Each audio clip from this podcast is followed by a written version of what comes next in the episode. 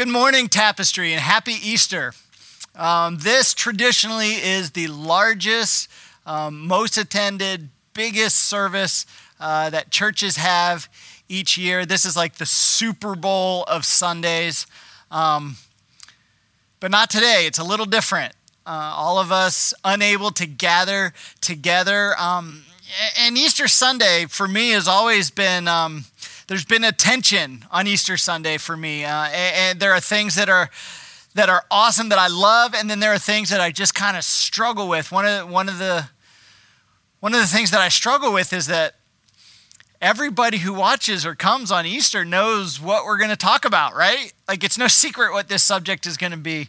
Um, but on the love side of it, there's the energy and the freshness and the hope and the kids that are all sugared up already and those things. And, and so this Easter strangely unique as we are not able to gather together in person, that we're just gathering together digitally. But I do know uh, that my family and I are still going to have our egg rolling competition. Uh, this afternoon. Um, and I know that some of you are disappointed to be missing that. Some of you are excited, Angela, as you get to keep the trophy for another year. Um, hopefully, you and your family are still going to be able to do some of the things that make Easter special um, for you. But, but Easter is the biggest Sunday of the year. And as I was thinking about this, I, I realized that even though we don't have the big crowd all in the room, and even though um, everybody's separated in their own in their own home, Sunday, Easter Sunday is still the biggest Sunday. And the reason is, is because it has an answer to the question that we've been building towards this whole series, but that we really honed in on last week. And it's a question that everybody needs to ask. And if, if you've never asked this question, or if you haven't asked this question in a while, you really should. Because Easter points to the answer. And that question is this who is Jesus? And this is the question we arrived at last week, but who is Jesus? And, the resurrection, that which we're celebrating this morning on Easter, the resurrection is what convinced his first century followers that Jesus was Messiah, the Son of God. It, wasn't, it wasn't his teachings that convinced them, although he had some good teachings. It wasn't all of his other miracles and the things that he did. It wasn't the large crowds that followed him. It wasn't any of those things. The singular thing that convinced his followers that Jesus was who he said he was was the resurrection. And the resurrection has been convincing people ever since. But it's important to know this when we're talking about this idea of the resurrection, it's important to know that we don't believe, we as Tapestry, me as the pastor, we don't believe that Jesus rose from the dead because the Bible says so. It's way better than that. It's way more substantial to that. We believe that Jesus rose from the dead because a first century follower of Jesus named Matthew documented it. He documented the entire life of Jesus and the resurrection. We believe that the resurrection happened because a Greek named Mark got the story out of his buddy Peter and had him retell it many times to see if anything changed, to see if it was all together. And he became convinced that the story that Peter was telling was true.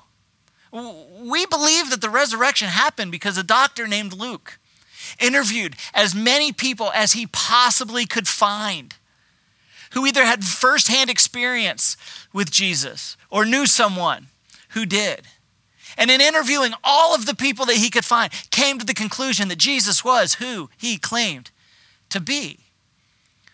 We believe in the resurrection because the apostle Peter left two letters to the church. And in those letters, he declared his belief in the resurrection. Possibly the most amazing one of all, uh, I think. A reason that we believe the resurrection is true is because James, the brother of Jesus, was convinced that Jesus was his Lord. And what would it take for you to believe that your sibling was your Lord? And listen, James did not believe this while Jesus was uh, in his ministry and teaching and doing all these miracles. It was not until after the resurrection that James finally believed that Jesus was Lord. And then he ends up leading the church in Jerusalem until he's eventually put to death and martyred.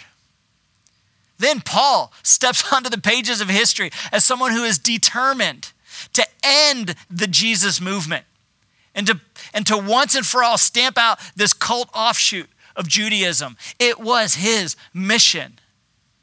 But yet, he ends up becoming a person who believes that Jesus was who he claimed to be and dedicated the rest of his life of spreading that message. And this was all documented, as well as everything that unfolded in the aftermath of the resurrection in the beginning of the church and how it spread.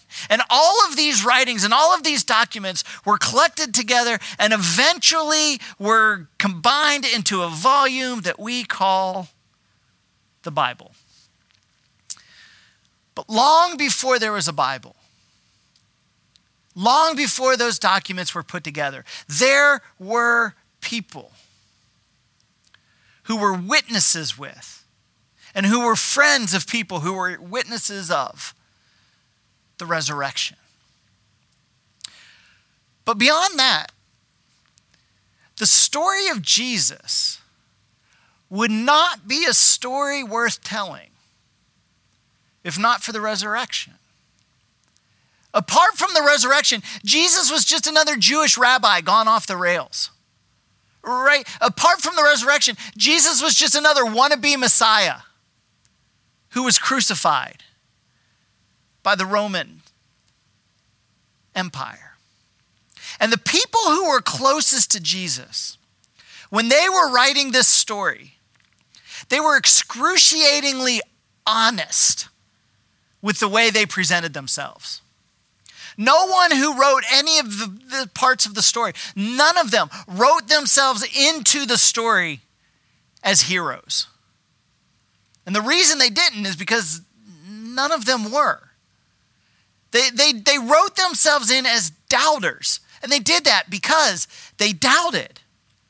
They expected Jesus, after he was crucified and put into the tomb, they expected Jesus to stay dead.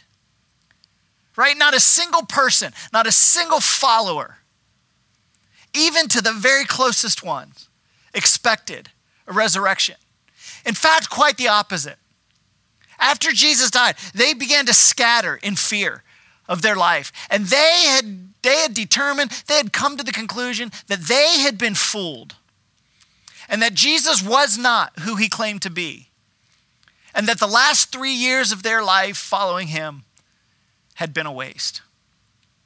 And the problem with Jesus was not what he taught, his teachings were fine. The, the problem with Jesus was not what he did. The problem with Jesus was what he claimed about himself, who he claimed to be. And in the light of his death and burial, the only conclusion that they could come to was that who he claimed to be turned out to be a lie. Because clearly, clearly, you cannot crucify the resurrection, and the life. It can't happen. You, you cannot execute God's Messiah that the Jews had been waiting on for centuries. You cannot put the Son of God to death. You can't do it. So clearly, Jesus had been lying about who he was. John, in his writings, as we've been going through the book of John throughout this whole series, looking at the miracles and the, the, the signs that Jesus performed, pointing to who he was, John details the events of Jesus' arrest and death. And like all of the others, John had expected a king, not a crucifixion. And so Jesus tells us, or John tells us, that after Jesus had raised Lazarus from the dead, just a few miles outside of Jerusalem, that there was a groundswell of support, that there's a groundswell of energy. There were a ton of people who, because of that event with Lazarus, began to follow Jesus. But the problem was is that it was too many people. Too many people decided to believe in Jesus and to follow him. And this caused a tipping point to which the religious leaders could no longer just let Jesus be. They had to act. And so Jesus' enemies gathered in Jerusalem and they decided that they had had enough, that they needed to put an end to this Jesus thing. And so they knew Passover was coming up. They knew Jesus would be in Jerusalem for Passover. And they decided that this was their opportunity. That they would that they would keep an eye on him and monitor him throughout Passover. And then as the celebration and the events were over, and as people began to dissipate and leave the city, that they would separate Jesus from the crowd and they would arrest him. And they would execute him under the authority of the Roman Empire. So, as people leave the area of Bethany right after Jesus had raised Lazarus uh, and they begin to move towards Jerusalem, people know that Jesus is coming. They know that he's on his way and he's just raised Lazarus, and there's this swell of support and people believing in him and following him. And so, as Jesus was coming, there's the excitement of all of the extra crowds gathered in Jerusalem for Passover, the excitement of the celebrations. And, and there was always excitement around Passover because this was a remembrance for the Jewish people of when God delivered them out from underneath the authority or the bondage of the Egyptians. And there was an extra level of excitement because perhaps, perhaps this Passover would not just be a remembrance of God delivering them from the Egyptians, but perhaps with Jesus on his way to Jerusalem and the support swelling around him, perhaps this was the time that there would be someone to deliver them from the bondage they were in to the Roman Empire. And now they were expecting Jesus to declare himself king. As he makes his way into the city, he's greeted by just crowds and crowds of people. And they're calling out praises to him. And they're calling him king. And the whole thing gets very political very quickly.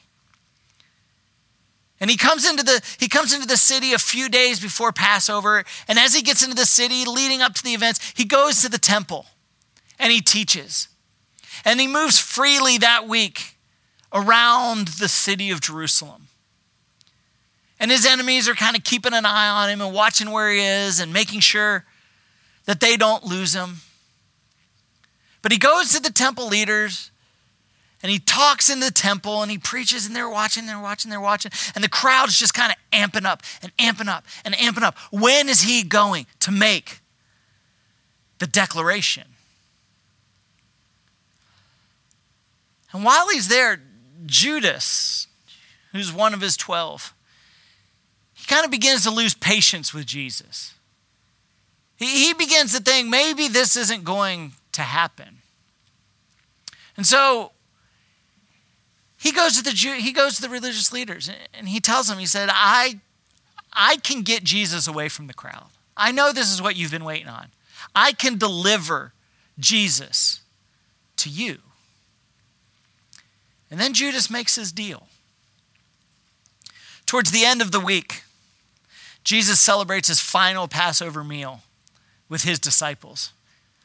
And in that time, the things that he says only increases their expectations that this is the time Jesus is going to declare himself king.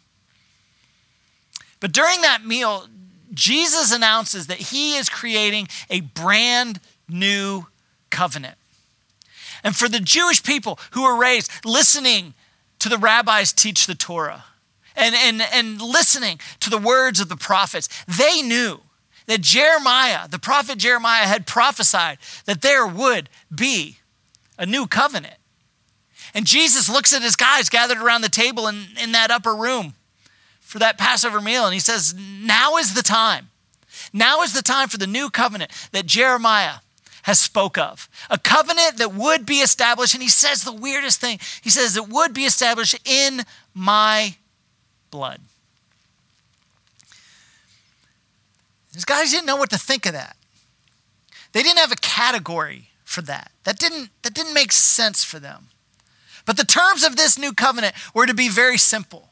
Because you see, in that time, the terms of the covenants were complicated.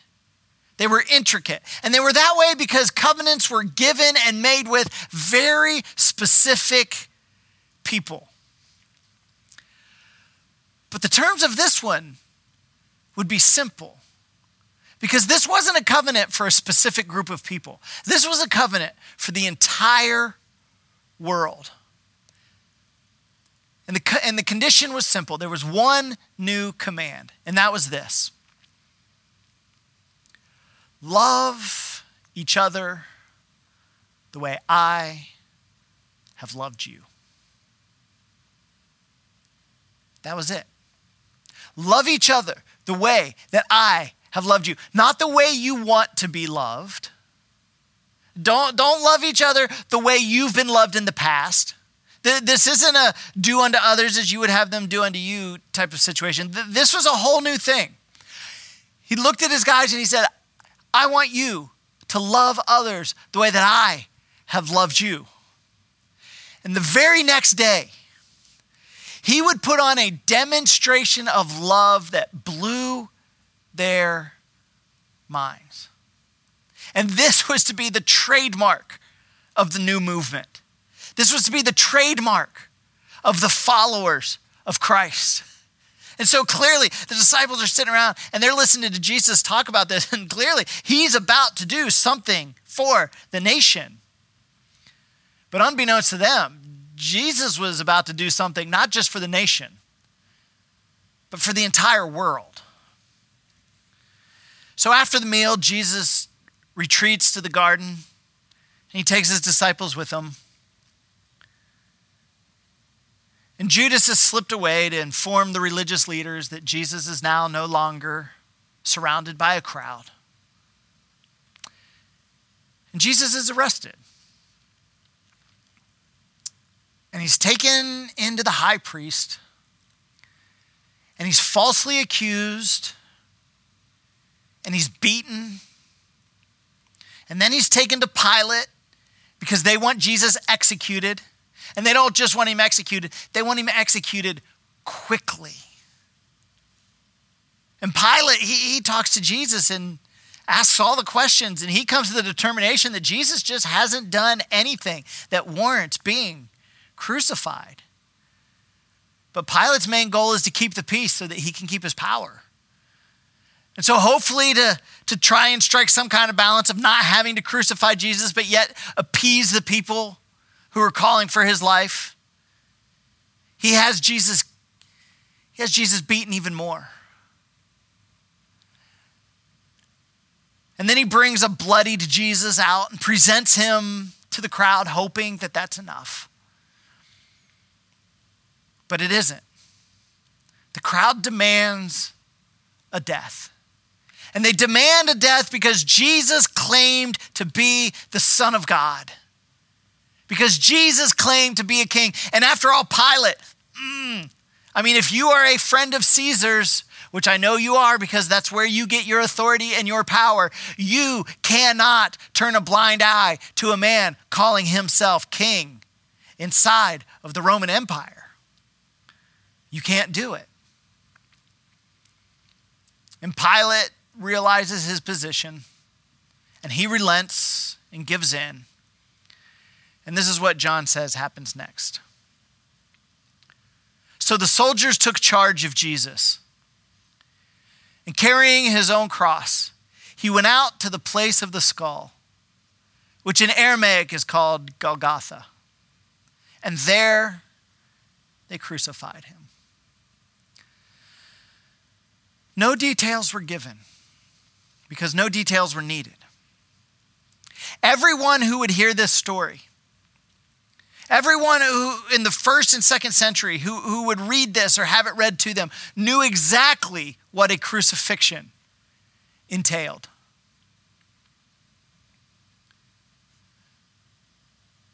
There they crucified him, and with him two others, one on each side, and Jesus in the middle. And then John records the words of Jesus from the cross. And he gives this detail that seems unnecessary. And it seems like one of those things that would have been easy to disprove if it were not true. Verse 26 When Jesus saw his mother there and the disciple whom he loved standing nearby, this is how John referred to himself, he said to her, Woman, here is your son. And to the disciple, Here is your mother. And this was essentially Jesus' way of saying to John, Take care of my mom. Take care of her. And these are these are words that carry weight. You don't just look at someone who's dying and they say to you, give one of their last words, take care of my mother. That, that's heavy. And then John recur, records the final words spoken from the cross. And when he had received the drink, Jesus said, It is finished. And with that, he bowed his head and gave up his spirit. And then John does the most unusual thing. Because these are words that you tend to skip right by and kind of not take notice of because they don't seem to be very significant. They don't seem to be words that, that carry any special meaning. but these are extraordinarily important.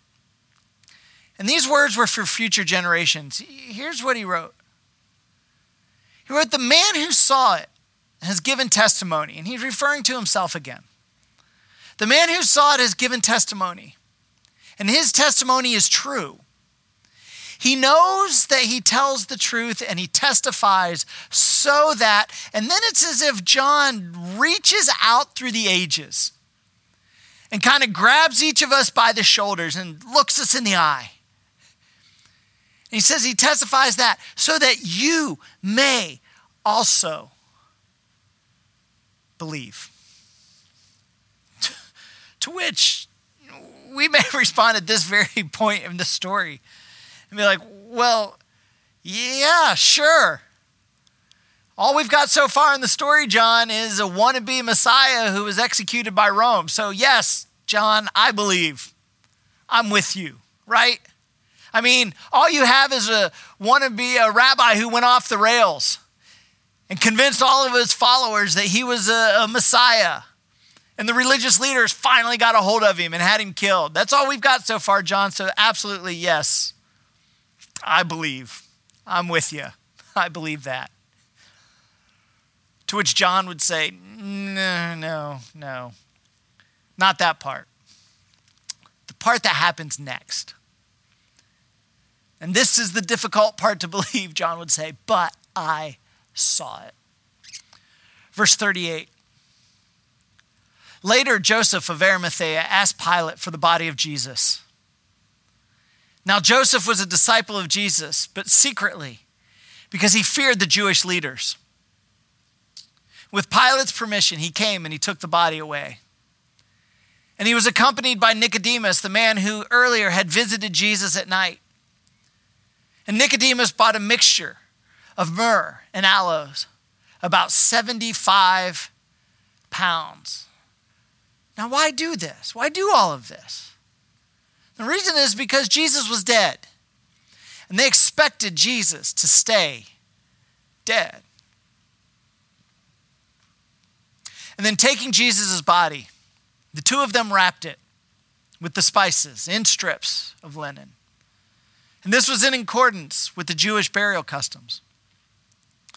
And at the place where Jesus was crucified, there was a garden. And in the garden, a new tomb in which no one had ever been laid, because it was the Jewish day of preparation. And since the tomb was nearby, they laid Jesus there. In other words, th- this was John's way of saying they were in a hurry. They were up against the clock because once the sun set, if they were to continue what they were doing, it would have become illegal. And they bury him in the tomb, and his followers scatter in fear as they were coming to the realization that they had pretty much wasted the last three years of their life. And everything happened so quickly. From the time that Jesus entered Jerusalem to the cheer and the adoration of the crowd to when he was arrested to his death, it all was so fast that they couldn't process it all emotionally, mentally. They were trying to wrap their minds around it and figure out what to do. And on the third day, we, did, we, don't know, we don't know where John and Peter hung out for the first day or two. But on the third day, they're awakened by a pounding on their door. And as they awoke, they probably, their first thought was probably, oh my goodness, it's the soldiers. They found us. We're in trouble. Our life is now over as well. But they probably quickly realized that soldiers do not knock, soldiers enter with force. And so they go to the door and they find Mary Magdalene, one of Jesus' most loyal followers.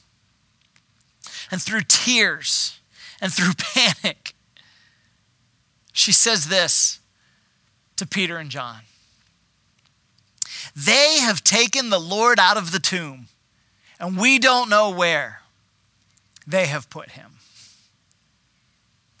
In other words, she says to him, We went to the tomb and we went to make sure that the body had been buried properly. But the tomb was empty. And when she arrived in an empty tomb, she assumed what every single person who showed up at an empty tomb would assume, what you and I would have assumed. It wasn't resurrection, it was somebody has done something with the body. So Peter and the other disciple started for the tomb. And both were running, but the other disciple outran Peter and reached the tomb first. Now, this is an interesting detail, and I find this inter- I find this rather humorous because John is the other disciple in that verse. And I could just picture John as he's recording his, his memory of these events as he's older. I can picture him maybe just kind of sitting back and thinking back on it and chuckling and probably thinking, well, you know, Peter's long gone. He had been killed by the Roman Empire. Peter's gone. He's not around to be embarrassed by this. And so I think that people should know that on that day, I outran Peter. I can, I don't know why. I just picture him getting a kick out of it.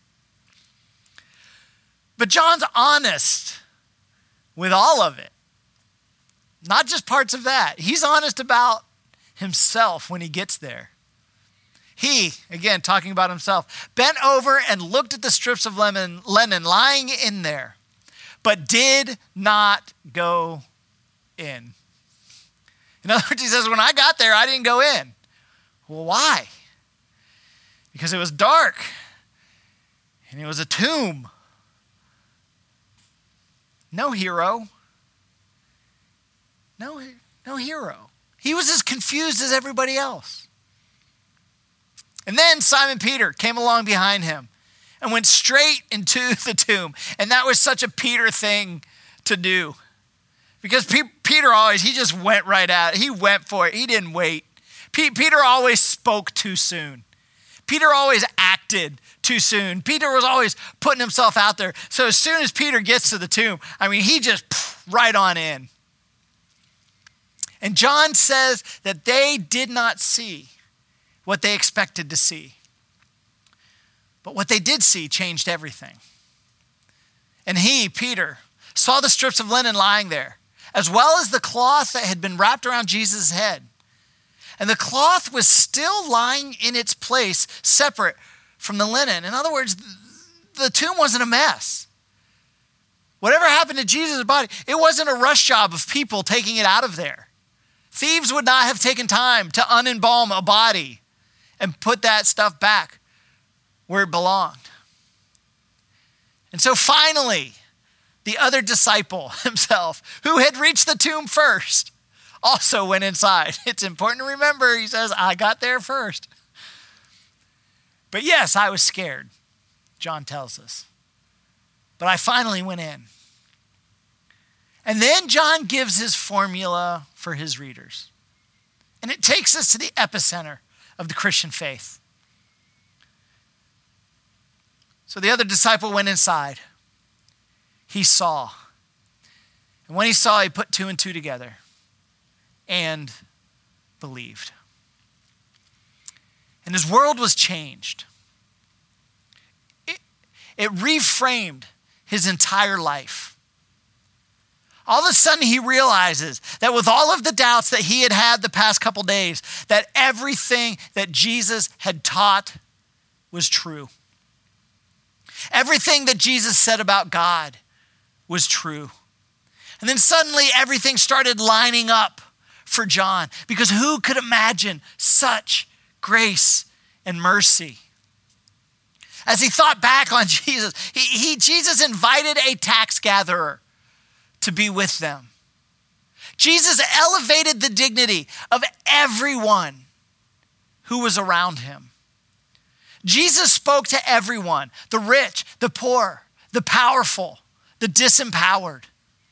And Jesus bore my sin and shame. And this was the message. In the beginning was the Word, and the Word was with God, and the Word was God. And the Word became flesh and dwelt among us. It was as if John was saying, as I think back on it and try to understand everything what happens, this is the best way that I can describe it. The light of the world entered into the world and lit the world up for us. And that morning, with what he saw, it all came together. And all of them, all of the close followers, would eventually see Jesus risen from the dead. They would eventually have conversations with him. And many of those conversations were recorded, not just by John, but some of the other gospel writers as well. But there's one conversation in particular that stands out. Because when Jesus was crucified and everybody thought that, w- that it was over, right? When there was no more movement to keep alive, when there was no more teachings that needed to be spread and taught to everyone. Everybody scattered, assuming, especially the ones who were the closest to Jesus, assuming that since they were close to him, there was a price on their head as well. And one of those people who had scattered was Thomas. And John gives us this detail of Thomas's first encounter with the risen Jesus says this now Thomas, one of the 12, was not with the disciples when Jesus came. And so the other disciples told him, We have seen the Lord. But Thomas was like, uh, I'm done. I'm done. I, I've wasted the last three years of my life following a false Messiah. I am not about to waste the remaining years of my life chasing a ghost. Guys, I'm done. I'm done. But he said to them, Unless I see the nail marks in his hands, and put my finger where the nails were, put my hand into his side, I will not believe. I, I love you guys, but no. I know, unless I see it for myself, I will not believe. A week later, his disciples were in the house again, and Thomas was with them. And though the doors were locked, Jesus came and stood among them and said, Peace be with you. And of course, he said that he had to say that because he had just scared them to death. And then he said to Thomas, Put your finger here. See my hands. Reach out your hand and put it into my side. stop doubting and believe. Do not be unbelieving, but believing. And Thomas said to him, My Lord and my God. And then Jesus told him, it, was as if he looked at him and said, Thomas, I, I get it. Thomas, I, I understand why you doubt. Thomas, you're just like all of the rest of them. Don't let them fool you. Don't, don't, don't let them give you a nickname like Doubting Thomas. Don't, don't. None of them believed either. This isn't just on you. They all doubted until they saw. Jesus told him, Because you have seen me, you have believed. And then, and this is so powerful, then Jesus immediately leaves his context of what was going on around him. And he reaches out and he speaks to you and he speaks to me. He says, Thomas, you have seen me and have believed, but blessed are those who have not seen, yet have believed. That's me and that's you. Thomas, you believe because you've seen, but blessed are future generations who read these accounts, who hear these accounts, and believe without seeing. And then John closes his account of the life of Jesus with this. He essentially says, This is why I have written this story. Jesus performed many other signs in the presence of his disciples, which are not recorded in this book. But these are written that you may believe that Jesus is the Messiah, the Son of God, and that by believing you may have life in his name.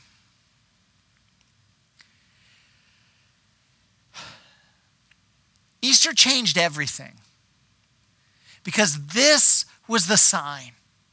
John had recorded all of these other signs, but this was the sign that confirmed Jesus was exactly who he claimed to be. Without the resurrection, you and I do not know the name Jesus. But here we are, 2,000 years later, celebrating him. Jesus, the Son of God. Jesus, the light of the world. Jesus, the resurrection and the life.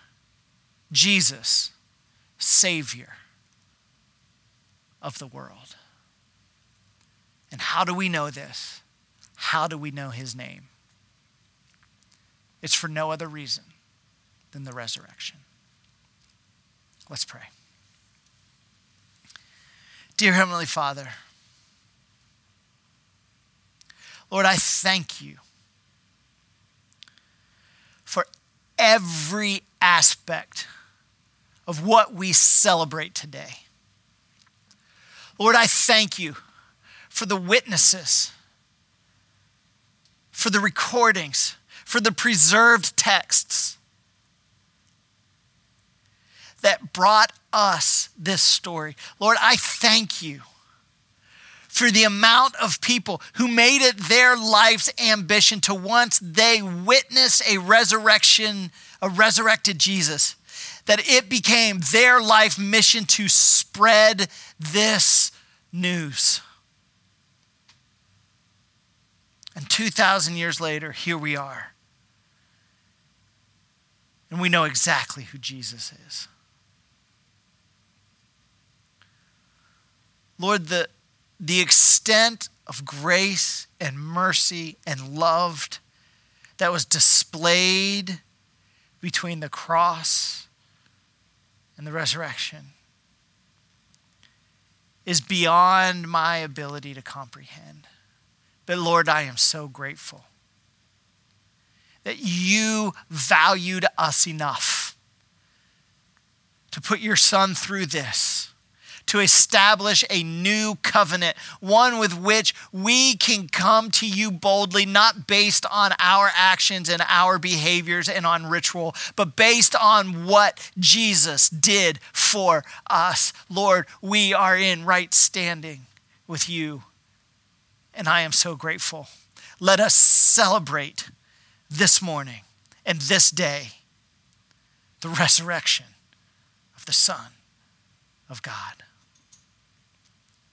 For we are eternally grateful for this foundation on which our faith is built. We thank you for these things. In your name, amen. Amen. Thank you so much for joining us this Easter morning. I hope that you are able to have some of your personal Easter traditions still take place in your home. I want to give a special shout out, thank you to everyone who contributed uh, towards the mission this week. We were able to provide the entire meal for them yesterday. Thank you so much. And I hope that you all have a great week and a great Easter Sunday. See you next week.